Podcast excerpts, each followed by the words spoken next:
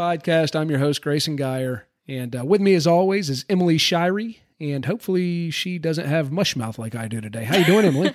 I'm doing well. How are you doing, Grayson? I'm great. So, uh, for those of you that aren't in the room with us, we just spent about 10 minutes having a great chat um, that I recognized I was not recording as we got uh, deeper into it. So, I don't think we'll be able to capture that magic, but uh, but we'll get back to it. A couple things I want to open with about what's going on around my place is we have I'm going to mention this at the end as well, but I got a snake aversion coming up June 4th and um and it's a long summer. So you guys sign your dogs up and uh, avoid those snakes. I've got Althea on pups currently, and we had a litter of nine, all spoken for. So it's fun watching those come around. We got another month or so with them before they all go home. Everybody's looking good, and I've taken on an apprentice for the summer. Um, a guy by the name of Kyle that is a grown up with a real job, and uh, and just has a real passion for for dogs. So it's been enormously helpful. Uh, and uh, just to have somebody to help me get through the day to day, you forget having an extra set of hands, how efficient that makes you. And we're uh, we're getting we're really getting through the force fetch nicely during the day and having some time in the day to accomplish some tasks that need accomplished around the farm. Um, and so I'm grateful for that. And you guys will see more of him if you've been keeping up with the social media. I've been putting my puppy Jonah through the force fetch and we've been posting daily, um, you know, about, about his progress. And I'm really happy with how he's doing. And kind of speaking of that, we came up with him and Kyle's young, his young dog too, that's going through the program and doing really well. Big, big yellow boy. And we had a chance today um, to visit Emily uh, on her new grounds, her and Brendan uh, here at Horizon Retrievers in Davie County, North Carolina. It's a it's a really really beautiful place, and we had a lot of fun training up here. We got to see Envy, who is Jonah's littermate, um, just crush it today on her marks. She's super fast and really accurate, and looked good handling everything. Jonah uh, looked like he looked like his owner. Like had no idea where he was or what he was doing, but we ran got, really hard. He ran hard, which is unlike his owner. no, no, no. Yeah, he came back came back breathing heavy. Yeah. Um, uh, but it, we had a lot of fun. The setups were good. We've got plenty of room to to do all the basic work you would ever need to do and to stretch dogs out. And that's a lot of fun. I think we we know some good trainers in this area. Then our NAVHDA friends train up here pretty regularly, so we should have some grounds between you and I, um, which is an hour long drive, by the way. if you take the back roads, if you take the back roads, and I always do. So it's a it's a bit away. So that for those of you wondering where we've been, that's one of the reasons you know for not having um, kept up on our podcast too well is that Emily has moved a, a, a bit further away, um, but that's okay. Also, just not a whole lot to talk about that's new. Um, uh, I do. We have mentioned that. I think I'm, I think I'm going to wait till we're at least off the table, transitioning to the ground. I'd like to have a retrieve centered podcast this summer sometime. So look forward to that. You know, and we will discuss um, force fetch. I think you what did you call it? Force fetch with a capital F or something like that, or big fetch or something. I don't know. I don't know, but I'm sure we'll also because been if you've been keeping up with Horizon Retrievers, or I think Emily even posted on Short Hairs and Shotguns, some mm-hmm. a lot of reward based retrieve work going on with Envy, always with Ember, always, all, um, and Blitz, of course. So good balance, and also a good person to talk to about that. Do you have anything to interject while we're moving on with that?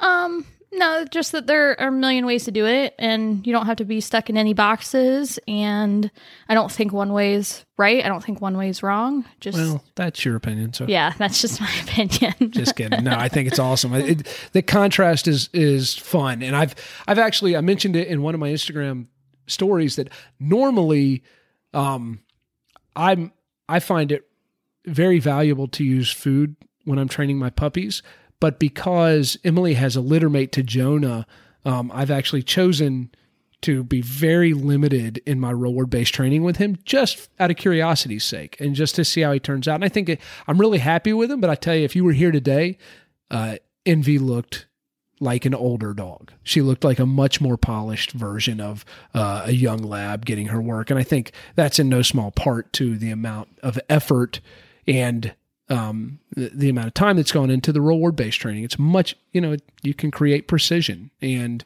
um, and I I was happy to see that. I think it looked really good. She looks great. All your dogs look great. Thank you. And um, I know you you know I cut you off. I don't think we'll capture the magic again, but I was really, really excited to see Ember's video uh, from your trip to South Carolina. You got anything to chat about in regards to that trip? Um, so over the weekend, Brendan and I took all the dogs down to Cheraw, South Carolina. Um, our friend William Lentz lives there, um, and he tr- has quite a few field trial retrievers. So we got to work with him and his trainer. And it was really my first time working with a um, retriever trainer outside of Grayson. The only time she's ever worked with a retriever trainer. and so that was really neat to, you know, get a, um, some new perspective on things and to more than anything, what I got out of it was a little bit of confidence that all this work isn't for nothing and that, you know, Ember held her own and certainly didn't make me look stupid like sometimes I feel doing all these things that are new for me. Um, she looked super with her T pattern. We ran some really hard pattern blinds. She did her very first cold blinds. She had some excellent marks in um, her first technical pond. And for a dog that hasn't been de-cheated, I was really thrilled with um, seeing the effort she put in out there to hang out with the big dogs and the white coats. So it was a lot of fun, and I'm super proud of her. Well, she definitely looked like she belonged. That was really, really, really cool. So for those of you that haven't seen it, go um, to Emily's uh, Instagram or the Horizon Retriever Instagram or Facebook. You know, they're everywhere. But Ember looked like a million bucks, hitting the water super hard, running straight lines. Um, she looked great. So, you know, I I I think I feel really good with where all of my personal dogs are at the moment. My Brittany's are, of course, in their kind of low, slow, lame season, but I'm getting them all out. Everybody's been swimming. Everybody's getting kind of back in shape after the end of the season. Um, spring season's always hard on my dogs for some reason because the hunting season's over and I'm getting a new batch of dogs in, and it's always a struggle because I'm dealing with bad birds and bad wind and bad cover and uh, and I always feel like I neglect my my bird dogs during that time when I'm struggling with my client dogs through that stuff. And it's kind of nice to come into the summertime, have the pressure off of the bird work, move into the force fetch, and uh, and just give my dogs workouts, exercise, fun, forget about the birds, get in the water. Reggie's hitting the water super hard and getting fit. I've got my new female pup that I really like, actually, soybean. And we, I don't know what we're going to call her. It's got to be soybean. It might be just that we might stick with soybean. But she's just she like uh she might drown, but she has no problem getting in the water. It's just a matter Not of what she does. No, she has no problem getting in. What she does after she gets in is uh, uh, anybody's guess. Um, but it has not been swimming yet. But we're get, we're getting close. Uh, but yeah, and so Pete and Crockett are getting great workouts. Althea has been on the pups, but we had her out today running some pattern blinds. And of course, Jonah is going through force fetch. Everything is good. Um, and going through force fetch and having my clients through, I, I, I have been thinking a lot lately about consistency. And so I did want to kind of come up with a podcast because it's just been on my mind so much. And I've been thinking a lot about, you know, you, you hear a lot of, I, I guess, gurus, uh, whether it be self help types or whatever. For me personally, and I, for those of you that know me personally or have ever seen a picture of me or a video, uh, you might be surprised to find out that I follow fitness gurus to some extent. Um, and I, I, the couple that I really like, they always have the same mes- message and, and consistency as that. And so I do spend an inordinate, inordinate amount of time working out for somebody that has my BMI. Um, but uh, but I I I learn a lot from it. I think I get a lot from those guys. Uh, and the fitness industry seems to be full of. I think it's so competitive that the great communicators really stand out and they tend to be really great communicators because there's so many people in that industry that are trying to get in people's ears and uh, and so I I just really really learn a lot from guys like uh, Pat Flynn is one I really like and Dan John and they have both worked closely with a guy named Pavel Tsuselin, who was a Russian kettlebell guy that I was exposed to pretty early um, in that movement, in that kettlebell movement, because of I was in the military and my unit kind of adopted some of that stuff. And I actually, I'm, I'm sure mispronouncing his name, but that's the way I'm going to say it. Uh, so whatever. But that you know, listening to those guys over and over and over again through the springtime, coming into the summer, uh, has just beat this message into my head that is consistency is key, consistency is everything, and uh, something, an anecdote that I've always, always ended up sharing with my clients when they come and I'm doing my turnovers and I'm trying to express to them the importance of just spending time with their dog. Um, is about that time where I did come out of the military and I didn't really have a whole lot going on. I, I had kind of a, a, menial job. I was going to the community college, get ready to go to uh, go take on an undergrad somewhere. But uh, in the short term, there was I just had time on my hands, and I had a good friend from high school uh, that that I wrestled with, and he was a phenomenal wrestler, and I was a average to below average wrestler, and um, he asked me if I would join him in coaching our old middle school's wrestling team. And so I did. I went out there to help him, and he would take the lead. He's very technically proficient. He had a lot to offer the kids. Um, and of course, I was just kind of the heavy. I could yell at them and stuff, and and they didn't really care that much, but they they had a lot of fun. We all had a lot of fun. Um, that one season that I kind of took it over as he became um, busier. He was finishing an engineering degree. He had a young family, and so what ended up happening is I kind of started as his assistant and ended up as the head coach of that you know seventh and eighth grade wrestling team, all first time wrestlers. Um, not a super competitive conference. Uh, you know, we're in North Carolina, not a great wrestling state, and and here I am. I knew very very fundamental stuff, and uh, and I had a bunch of kids that didn't know much, so I spent a lot of time having them wrestle. You know, at fifty percent, seventy five percent, and sometimes live, just keeping them within the rules. And what I learned is that just by the act of getting out there and being on the mat with one another and staying within the rules, they all became very proficient. They got good. They got fit because we worked out and they got good at managing their body weight and uh, developing proprioception and um, and just general wrestling skill. And ended up that year, we started. It was very bad news bears esque uh, at the beginning. Um, they lost a lot they kind of turned around through the middle of the season, and by the time we got to conference, the conference championship, they took third place. That's a lot to say. That just the simple act of going out there and putting the work in every day, even though it was super fundamental, made a big difference. And I can tell when a client comes to me and spends time with their dog, I always mention it to them. Um, I always, when I'm always appreciative, I don't need or want a client to read all the books in the world and to try and do all the training. What I want is for a client that's to spend a lot of time with their puppy um, or their young dog, to put their hands on their dog, to work on, you know, very minimally invasive type of training, reward based stuff. That stuff's always great. That they develop a sense of timing. The dog develops engagement. Um, but taking them out, the socialization stuff we always hear, carry your dog everywhere. I cannot express what an enormous difference there is between somebody that does that and then somebody that just kind of manages their dog, you know, keeps Lets them out them of the out way. in the backyard. Exactly. Especially the ones that stay out in the backyard all day. Big Um, difference. Yeah. And they just learn to self satisfy. Dogs that self satisfy early, like that's a kind of sometimes a challenge. It's a ship to turn. And I'm usually somebody that says, Don't, I don't care. Just bring me the dog. I don't want to spend a lot of time coaching you through the process before you get to me. But that's because I think it's not important what you're doing technically. It's important that you are doing something. Um, and not just leaving your dog to their own devices. Anything to add to that in that regard?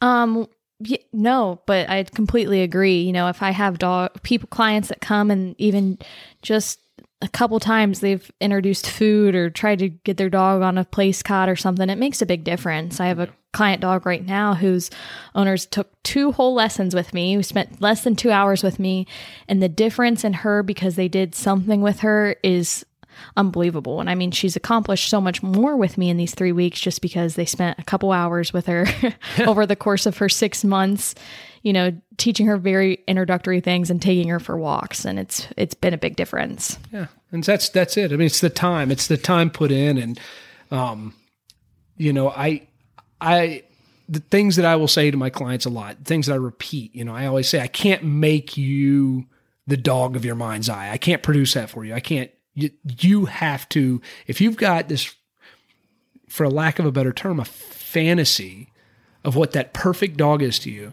you know, if it's something you care deeply about, um, then it's going to depend on you to shape it into that because my dog, as good as she is and as well as she'll handle for anybody, it's at somebody else's side won't be that dog for them. Um, it's it's a very personal thing, and so choosing to get into it, but choosing to focus your time and your effort, not just learning all the the intricate. People spend so much time, they so much time and money on like seminars and stuff, and that's great. And, and learning high level training is fantastic, but learning it before you've managed to just go out and uh, and develop a relationship with your dog and become a good natural trainer, which is you know, doesn't require any knowledge. It just requires the time and the effort. Um, and it, I always, you know, the reason I like to train gun dogs as opposed to pet dogs, and this is not a knock on every pet owner, the great majority of pet dogs that come to me, the clients or that came to me before I really switched, you know, they they want me to train their dog and they want me to hand them back a trained dog and they're not super interested in um, in interacting with their dog the way I do. They just want me to hand it to them obedient. And most of the gun dog people I know, they want to be coached. They want to learn. They want to know the process. They even if they are more interested in having the finished pro- product, they they have a sincere interest in how the sausage is made, and they're willing to pay attention and listen to what I have to say. And so, um, that's very important to me, and that's why I will always remain here. It's it's tough sometimes. You know, it's not the same. It's not nearly as lucrative as the pet business. Um, you know, but it's worth it to be able to have that high quality of client, and and then of course my quality of life uh, has a direct directly correlates to that. Um, anything to add there? Anything you hear me? I don't think so. Okay. Uh, I I like quotes. So I just kind of made some notes. If you're if you're listening to this, just go down, you know, go to the show notes and some of my favorite quotes about consistency from people from successful people are on there. Um, one my old man always said to me, and he misquoted Woody Allen, who uh, kind of became a pariah in society later. But when we can all remember him when he made funny movies and everybody liked him. Uh, my old my old man would always say, ninety percent of life is just showing up. And, and he would say, yeah, Woody Allen said that. And so I like looked it up and looked it up and looked it up. And what I found was 80% of success is showing up. So I still like my dad's version better, but it's whatever. But I believe that. I think you show up every day. Some days suck. You show, you know, if you're working out, if you're training your dog, some days you don't make progress. Some days you backslide. I talk about that a lot in the force fetch program. Some days you you go in there and they and they just have the dog's having a bad day. We're making, we're trying to advance and we're asking a little more of them than they're ready to produce. We have a moment of panic. Um, and it takes us the rest of the session to just do our best to recover from that. Um, we have a hangover, uh, you know, we have a bad day, whatever, you know, but if you show up day after day, the general trend stays in the correct direction. And that's what's important is we don't have, you know, it's like it's like my buddy who's a banker always tells me like if you check your 401k every day you're going to panic. You don't look at it. You're not retiring tomorrow. And the same idea. We're not i'm not expecting to have jonah um, challenge a master hunter tomorrow or a hrch or whatever you know would be my terminal with him. So i should stop expecting to see that kind of progress over the short term. Remember it's it's a it's a lot of work to accomplish and it must be done over a long period of time. You you cannot do it over a, a short period of time. And so I like that one. So just the showing up part is important. Pavel, who I mentioned earlier, he has he has a phrase and that came. I think he wrote a book called Power to the People, where he first introduced the phrase "greasing the groove," and I I really really love that concept. And um, the concept is, and he'll he'll throw this term around uh, that strength is a skill, and as such, it must be practiced. And so the idea behind greasing the groove is you take you become very technically proficient at lifting a weight a specific way. So whether with kettlebells you have these certain types of movements you make, you press it, you snatch it, you swing it. Um, there's you know whatever kind of exercise you're trying to do, you need to become good at that. You start with just enough weight to offer the resistance to allow you to become proficient, and then you go to a weight that is heavy but that you're still able to do technically soundly. And with that, you just do it. You never do it to failure. You never exhaust yourself. You go in there, you put in five reps at a time, and you do that multiple times. You do that over a long period of time. And what happens is your body develops neural pathways, neural pathways. Um, you're you're not only within your muscles, but through your nervous system, all the way to your brain. You become very effective in making that specific movement. And when we think about dog training um, and the phases of dog training and the way I, and, and this is, I mean, obviously, this is kind of pigeonholing some things, but I, I've always liked these four phases of dog training the acquisition, fluency, generalization, and proofing put in that order. And if we think of acquisition as just learning how to do the thing technically proficient, fluency there's no period of time, there's no time limit on the fluency phase. You know, once you become technically proficient, you're done becoming technically proficient. But you can never become too fluent. You know, you can sit there forever, you know, and if you go to generalization and you're not ready, you'll know it. Um, and and never hurts to fall back into that fluency phase. So if I'm force fetching and I've got my dog holding and not dropping, um, and I'm beginning to go to reach, then sitting on that spot for three, four, five, eight sessions doesn't hurt. Every one of them, in my opinion, I'm greasing that n- neural groove. Uh, I'm creating a specific neural pathway for that dog to lean on when they panic. There's and and when that they can't think their way through the process. They can rely on conditioning, which is that that's what dog training is. And and so to get there, requires us to show up every day and be very consistent and to not try to take too big leaps in our training.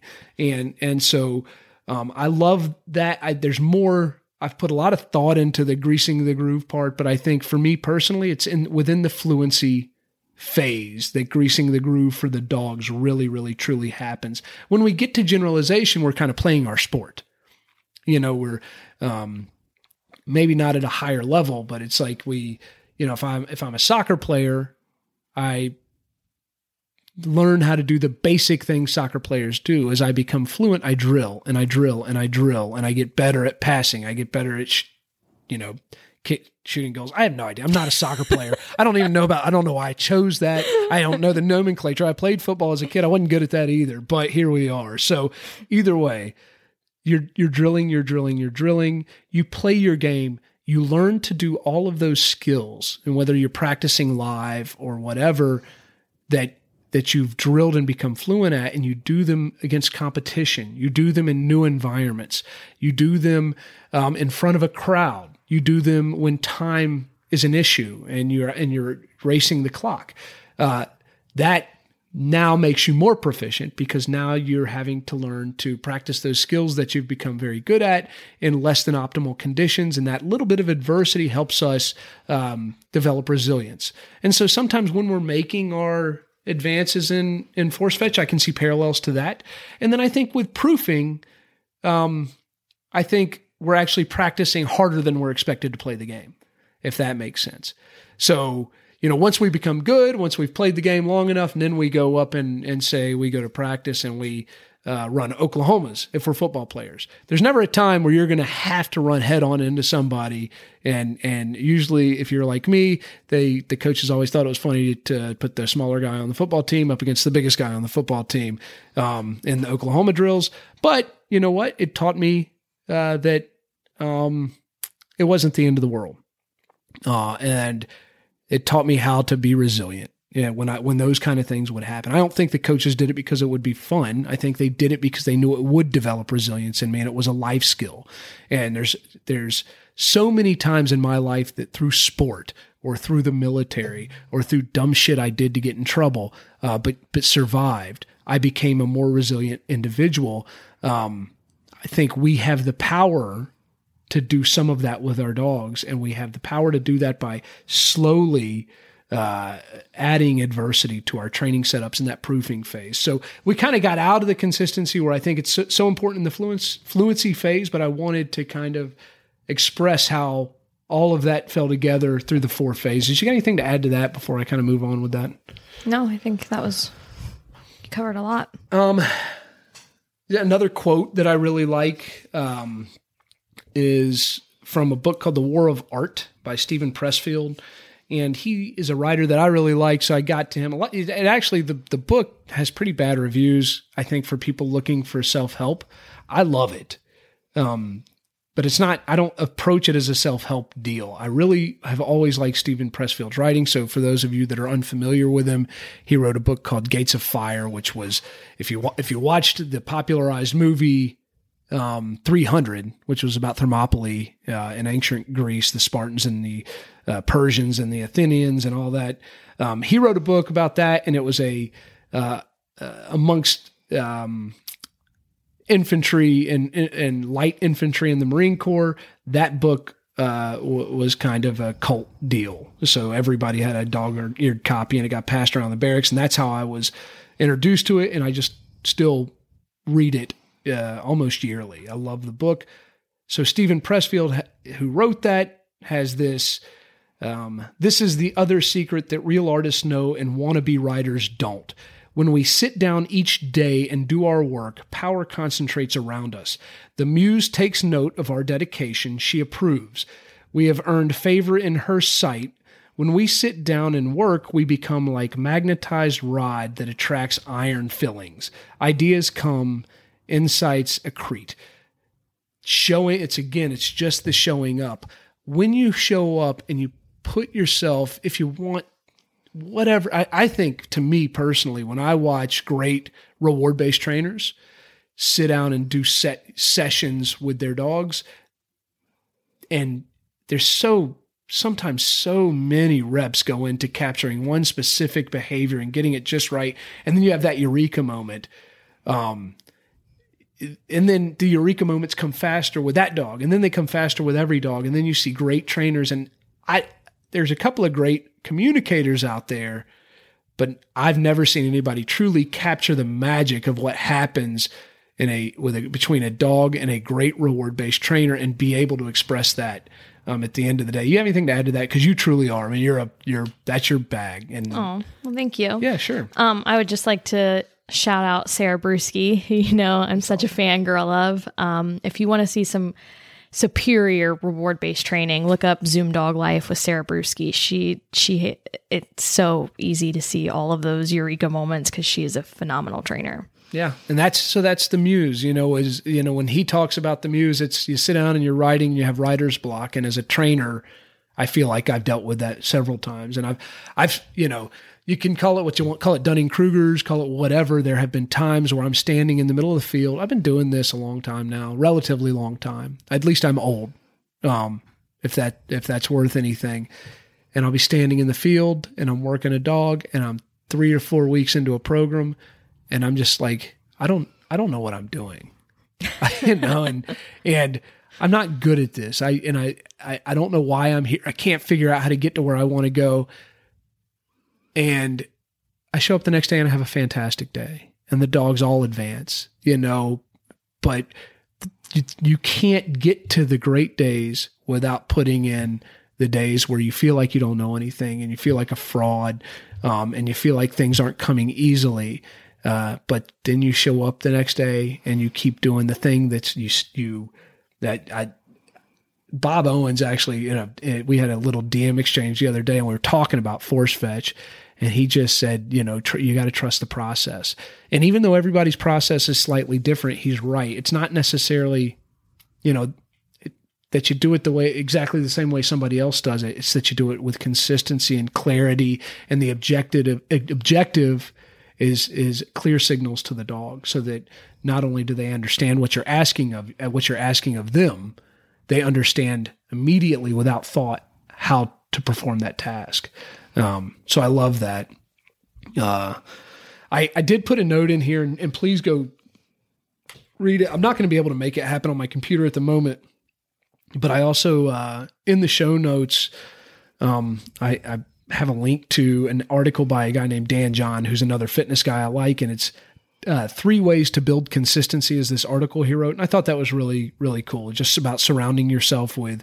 Uh, with people like that, having spaces to go to and be consistent, you know, to how to set traps for yourself is the way I would put it. You know, I need for me personally, I'm not I've never been super money motivated. I'm not somebody that finding motivation is intrinsic for me and making sure that I have somebody to be accountable to that's not necessarily just myself, making sure I have a space to go to to ritualize my work is a big deal to me. So those kind of things are really important. So check that out. And uh, and the final quote I put actually comes from a dog trainer, and I posted this yesterday.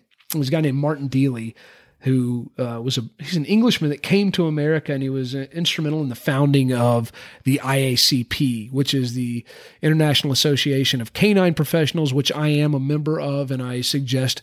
Um, anybody out there that's listening that's a pro or considering becoming a pro or just loves the art of dog training and doesn't want to uh, to lose our rights as dog trainers, um, should go to that organization, find out what it's about, and and support it because it's a great one. But Martin Deeley did say when it comes to training a dog, five minutes a day, Monday through Friday, is better than 30 minutes a day on Saturday. And I think that was a really profound statement, and I think it's absolutely true. So five minutes Monday through Friday is 25 minutes beats the tar out of putting in the extra five minutes in one full session on a Saturday. You're not, all you're going to serve to do is frustrate yourself, frustrate your dog, wear your dog out, and you won't make incremental progress. Um, but five minutes a day, you absolutely will, and and just capture those specific things you're trying to uh, to get out of your dog.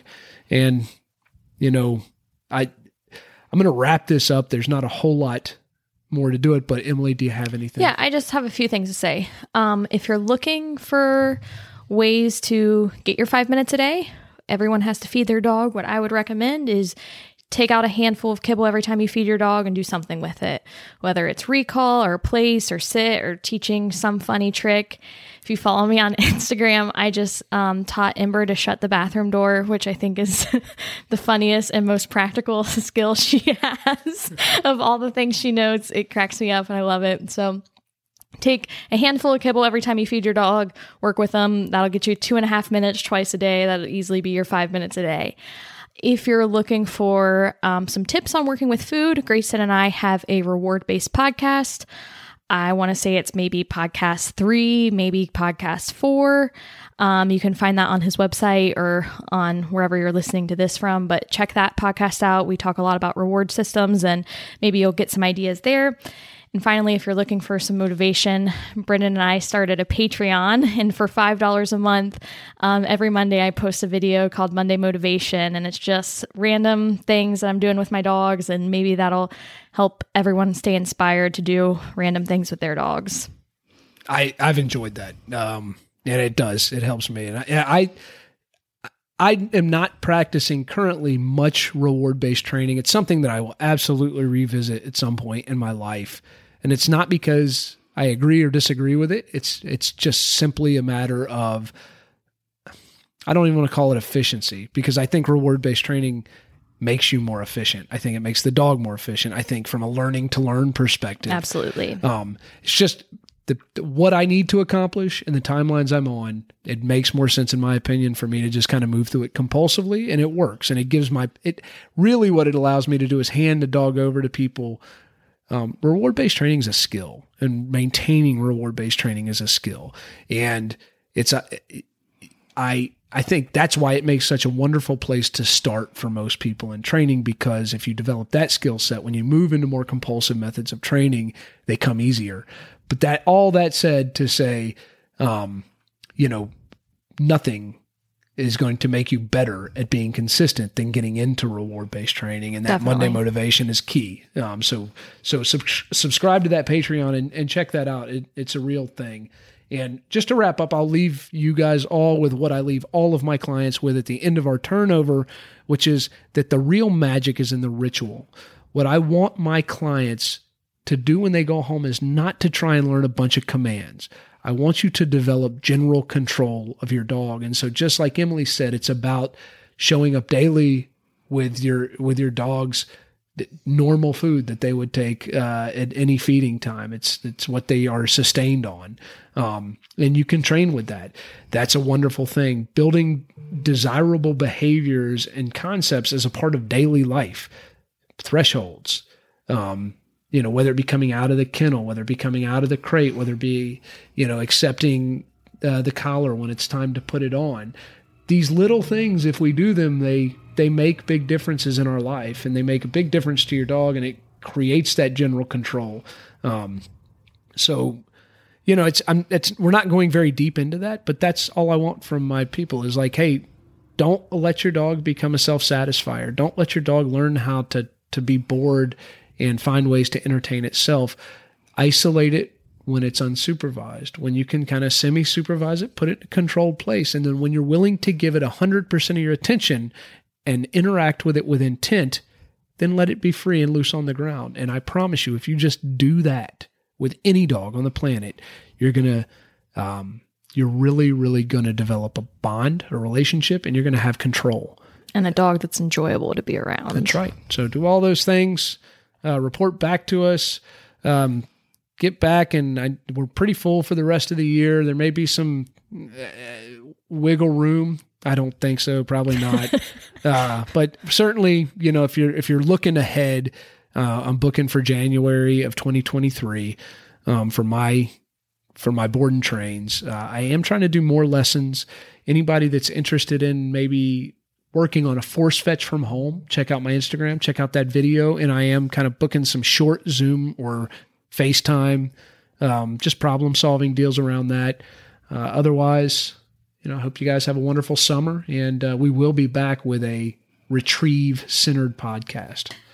Thank you, Emily. It was awesome talking to you. See you, Grayson. Bye bye.